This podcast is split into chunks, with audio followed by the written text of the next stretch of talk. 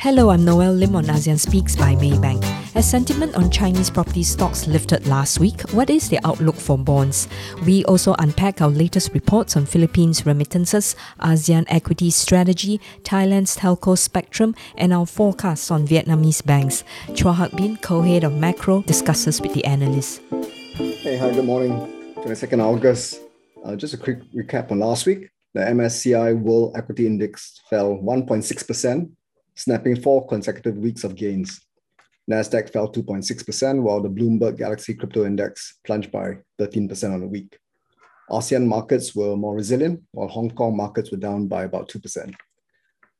China issued a drought alert on Friday, a warning sign that the recovery in the second half is not on solid ground and that climate change may disrupt supply chains to keep food prices elevated.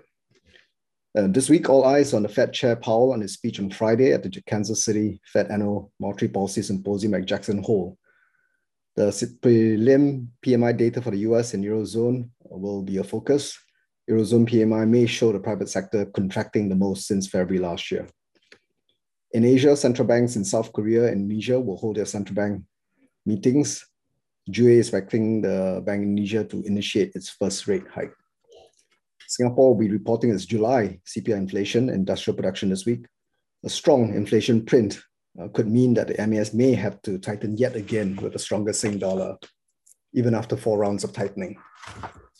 Prime Minister Lee, in his National Day rally speech last night, announced that Singapore will no longer require masks, uh, except for public transport and healthcare settings. Some of the companies reporting earnings this week include AIA, CNOOC, Meituan, PetroChina, Ping An Insurance, Sinopec, Qantas, Woolworth, and Zoom. Today we have uh, Vincent on China property and renminbi bonds, Ju Ye on Thailand 2Q GDP, Zamros on the Philippine Central Bank rate hikes last week, Anand on his latest ASEAN strategy report, Wasu on Thailand's uh, telco merger and the fight over spectrum rights, and Tan on his two favorite Vietnam banks. So let's kick off first with uh, Vincent. Vincent, China property bonds and stocks moved higher last week on hopes that the government will provide more supportive measures.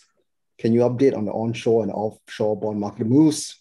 What are some of these uh, measures and possible restructuring? And are these large enough uh, to make a difference and provide a backstop to the China property crisis and prices? Hi, morning, Hak Bin. Yeah, the regulator has been um, having piecemeal policy support and the latest one being um, asking the state-owned China bond insurance company to provide guarantee for selected developers on some of their bond offerings onshore. And the first batch of the names mentioned uh, on the news include, for example, Longfor, Seazen Gemdale uh, Country Garden. And I think this measure is quite important in order to avoid contagion effect because recently there has been sign of uh, stress deepening on China property developers uh, spreading from junk to high grade names. For example, Longfor uh, being one of the top 10 names uh, by sales and is also quite highly rated at triple B flat, has seen its stock and dollar bond prices plunging in recent weeks since July. So given the sign of policy support, market sentiment has reacted positively. The dollar bond, uh, China property bond prices jump uh, not just for the developers that will benefit from the measure. Uh, it also include other names that are not uh, mentioned on the news, uh, for example, Vanke and uh, China Jinmao. And certainly the government does recognize that a prolonged liquidity crunch for property developers could affect housing completions and if not properly addressed, it could actually evolve into a, a major social problem. But I think uh, the key question is um, how long and how big this measure will be. Uh, even though the near-term uh, reaction is uh, positive, eventually we'll need to assess the extent of this support. Like, uh, what is it, what is it going to be the size of the bond issuance? How many developers will actually benefit, and also the length of the support. I would say um, we need to be careful because this measure alone may not be a game changer. Vincent, on the overall CNY bonds, the renminbi has been uh, weakening and is now near its one-year low against the US dollar. The PBOC is surprised, however, with an interest rate cut. So what are the flows and what's your recommendation currently on CNY bonds? Yeah, last week the PBOC announced a surprise rate cut uh, by 10 bip on both the seven-day reverse repo rate and also the one-year MLF rate. And I think this week they will follow with additional 10 bip cut on the loan prime rates on potentially both the one year and five year tenor. We are mildly bullish on China government bonds, on growing concern about the China macro, um, and also prolonged structural weakness in the property sector because eventually if this spread to uh, the credit risk onshore, it will actually increase the heaven demand for the China government bonds.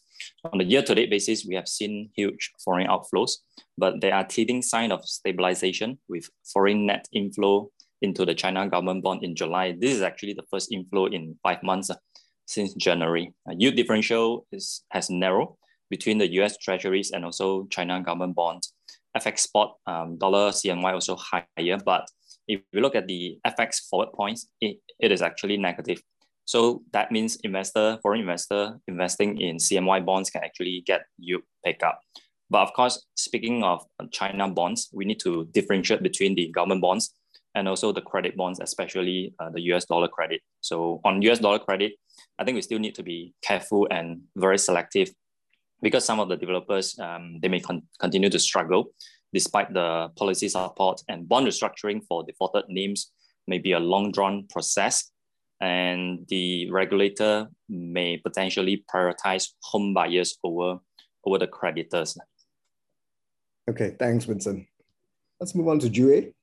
thailand released a second quarter gdp last week which um, fell below expectations. What are the key highlights? Good morning, everyone. Yeah, uh, Thailand's second quarter GDP growth uh, came in below expectations uh, at just 2.5%, uh, below both consensus and our estimates of above 3% growth. Uh, so Thailand is still the laggard among ASEAN six. It's only it's the only economy in the region where 2Q GDP remains below 2Q uh, 19 levels by around 3.2%. Uh, some highlights would be um, that household consumption uh, accelerated by 6.9%, uh, driven by the reopening tailwind that boosted spending in services, uh, particularly in restaurants and hotels and recreation and culture. Uh, but investment fell by 1%, uh, weighed down by public investment due to a lack of major new projects. And private investment also eased because of the fall in imports of industrial machinery following the weaker baht. Uh, net exports of goods and services swung to a huge deficit as export growth eased while imports gained momentum. Uh, overall, the NESDC narrowed its 2022 GDP growth forecast to 2.7 to 3.2% uh, from the previous 2.5 to 3.5. Uh, we are maintaining our forecast at 3.2% for this year uh, this implies that growth will pick up to around 4% in the second half compared to 2.4% in the first half. And that's uh, partly due to the lower base in the second half of last year uh, because of the Delta wave outbreak. And also, we think that the uptick in tourist arrivals and continued rebound in private consumption will help to offset easing goods exports because of weakening global demand. So the Thai baht has been uh, strengthening of late from its lows despite this weak uh, GDP print. What do you think is driving the baht recovery? And do you think the tourism recovery still has legs and can surprise on upside for the rest of the year and next year? Yeah, the baht has indeed outperformed this month, uh, and this is because of optimism uh, surrounding the rebound in tourism and also uh, the expected narrowing in current account deficit as uh, oil prices are falling and Thailand is a net oil importer. Uh, the government is expecting 10 million tourists this year. Uh, that's around one quarter of uh, 2019 levels. Uh, and as of mid-August, the year-to-date number was tracking at 4 million. And the top source markets have been regional countries like Malaysia, India, and Singapore.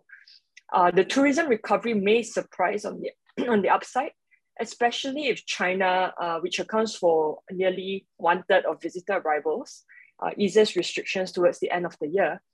Uh, but despite the rebound in tourists, the current account uh, recorded a wide deficit of 4.3% of GDP in the first half of this year uh, because of large remittance of uh, profits by foreign firms.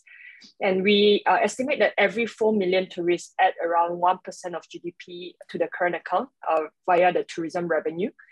and to achieve a, a balanced current account in the second half of the year, uh, that implies around 10 million tourists would be needed in the second half alone, uh, which is higher than the 8 million needed to hit the government's target.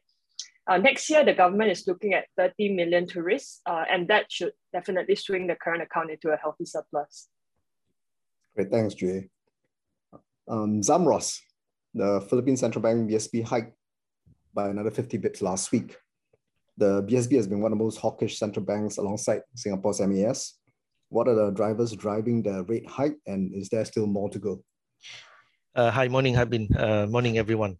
Uh, yeah, BSP uh, last week uh, raised the uh, policy rate by 50 basis point, uh, which pushed the policy rate to 3.75%. And this was the fourth rate hike so far this year, with a total 175 basis point rate hike after the massive 75 basis point Uh, hike by BSP in uh, July.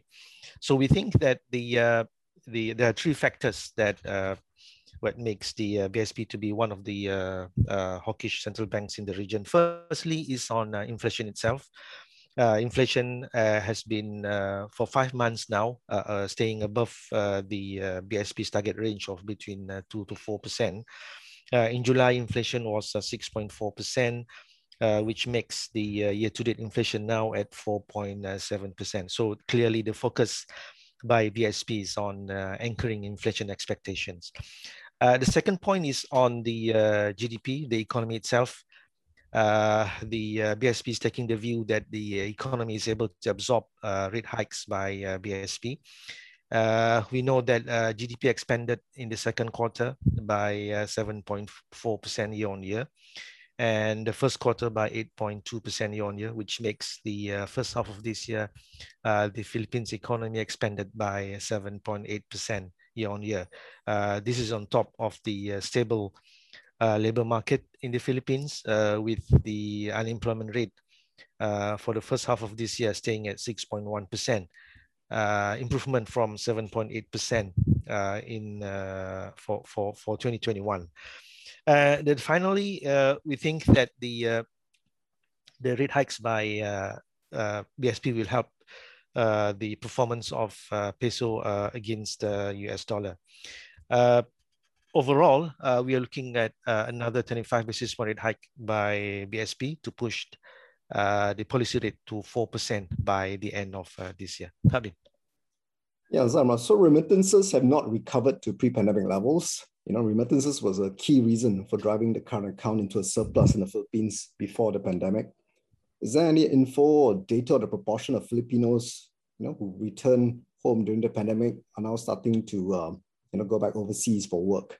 Because I would think that demand should be high given the tight labor markets in many countries.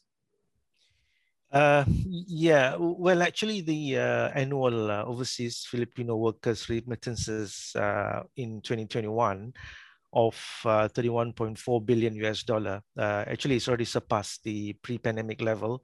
Uh, I mean, when you compare with uh, 30.1 billion US dollar in uh, 2019, uh, this is after the 0.8% uh, drop uh, to 21 to 29.9 billion in 2020. And after recording the 15.35 billion US dollar of remittances in the first half of this year, we expect full year remittances of 32.3 billion uh, US dollar or 2.8% growth uh, for this year. Uh, unfortunately, uh, the up-to-date official data on uh, actual numbers of uh, overseas Filipino workers are lacking. but nevertheless, the latest figures on the numbers of OFWs was released back in March this year by the Philippines Statistical Agency. that is for the year 2020, which shows that the number of workers fell by 19% uh, to 1.7 uh, 7 million mm. from 2.18 million in 2019.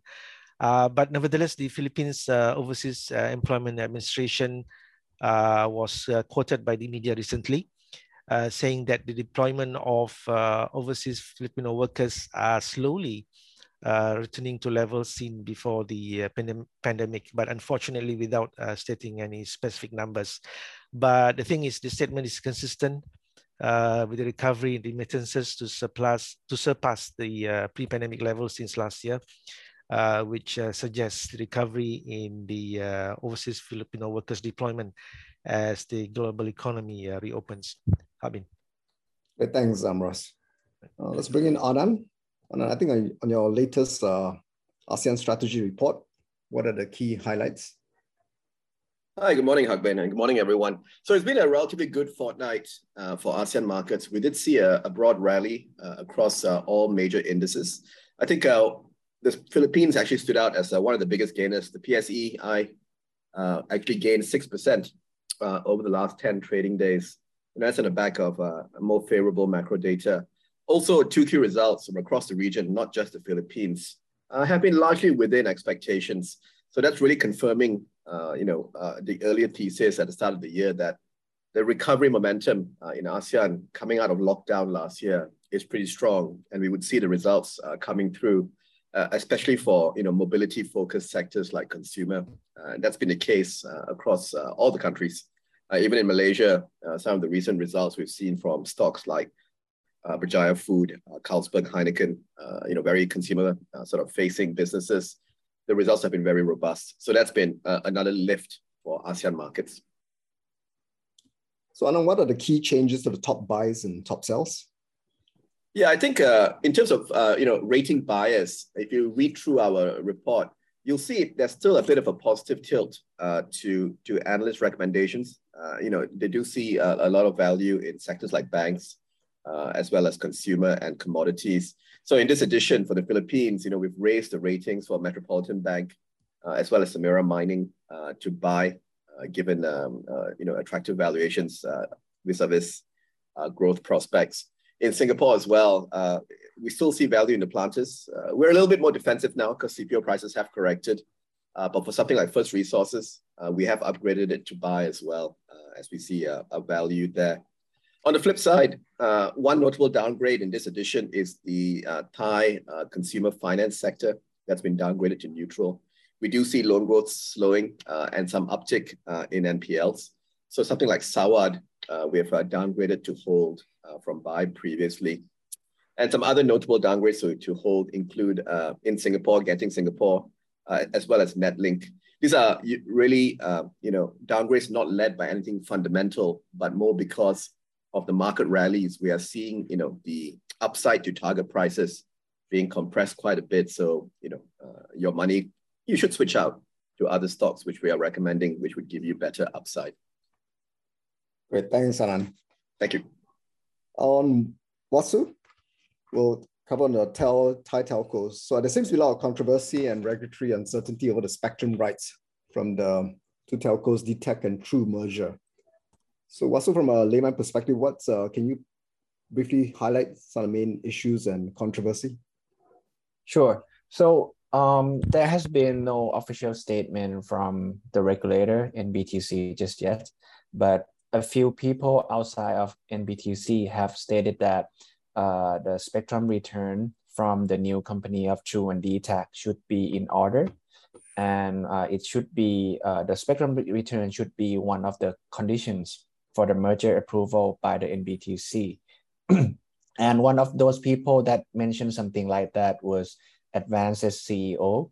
The CEO mentioned that allowing True and DTAC to combine all of their spectrum holdings would be unfair to Advance because Advance had bid for spectrum licenses under different circumstances. Advance CEO also said that the telecom regulator has been considering a potential measure re related to spectrum return from the new company. So that what we heard we have heard so far on on on the issue. And in this paper, I, I try to quantify the risk of the spectrum return.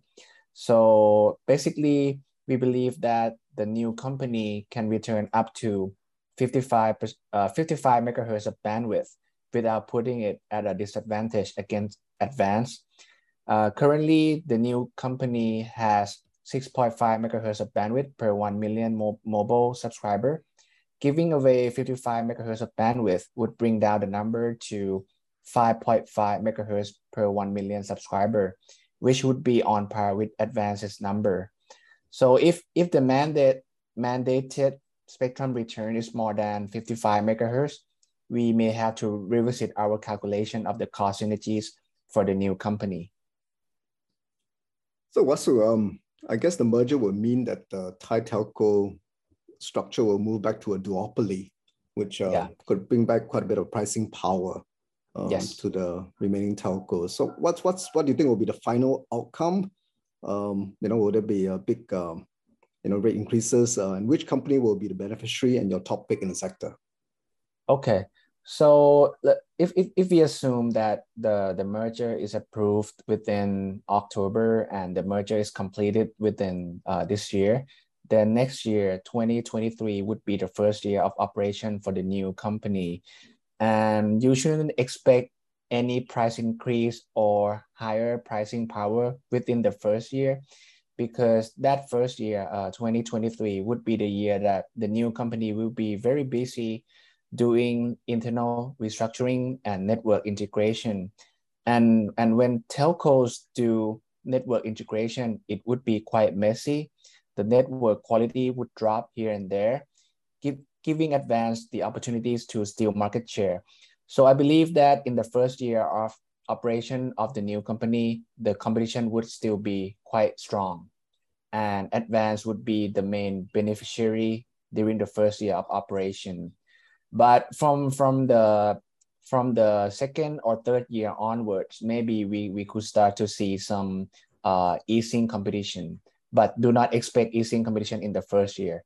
And in that first year, Advance would should be the main beneficiary.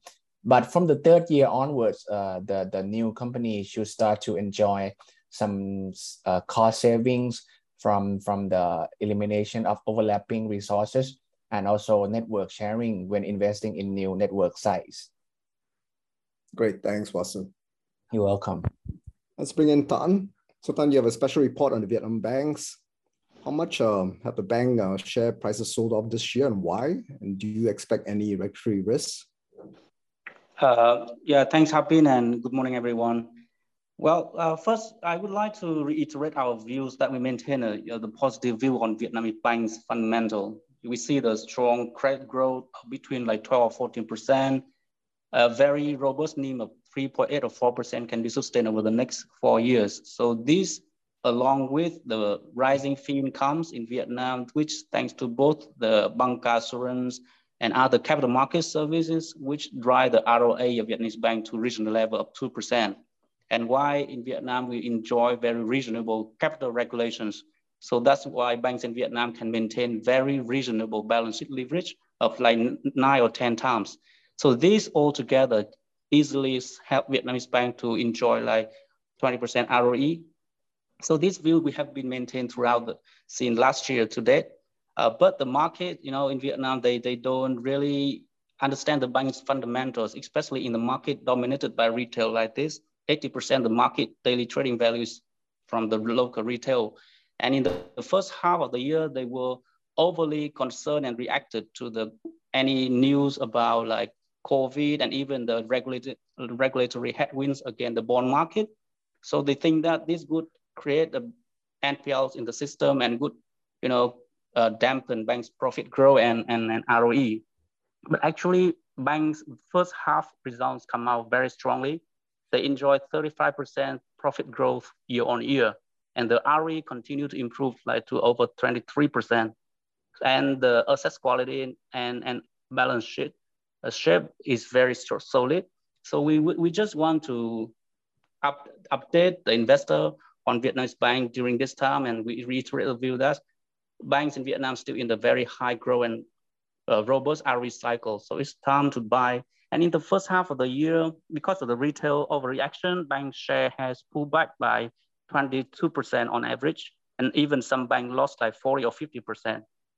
And now it's trading at a, a, around like less than 1.4 times PB for over 20% ROE. So uh, we see that a lot of uh, good investment opportunities have emerged among Vietnamese banks, and we maintain our top picks in the top three names: uh, Techcombank, Vietcombank, and MB Bank. So Tan, could you elaborate on why Techcombank and Vietcombank your topics? Uh, uh, yes, for Vietcombank, it's still the what we call the proxy bank for Vietnam because it, it is the largest market cap it has strength in all business uh, segment. The RE is solid at 20%. And yeah, the foreign room is available. So it's a proxy bank. And if you compare Vietcombank to other proxy bank in the region, like Bank of Central Asia in Indonesia or HDF, HDFC in India, this kind of proxy bank always trade at between like four or five times PB. Vietcombank is now traded at only 2.8 times, which is below its five-year average and below its uh, normal uh, good time like 3.5 to 4 times PB. So we believe that is a very reasonable valuation for Vietcombank. Uh, for Techcombank is an emerging private sector bank.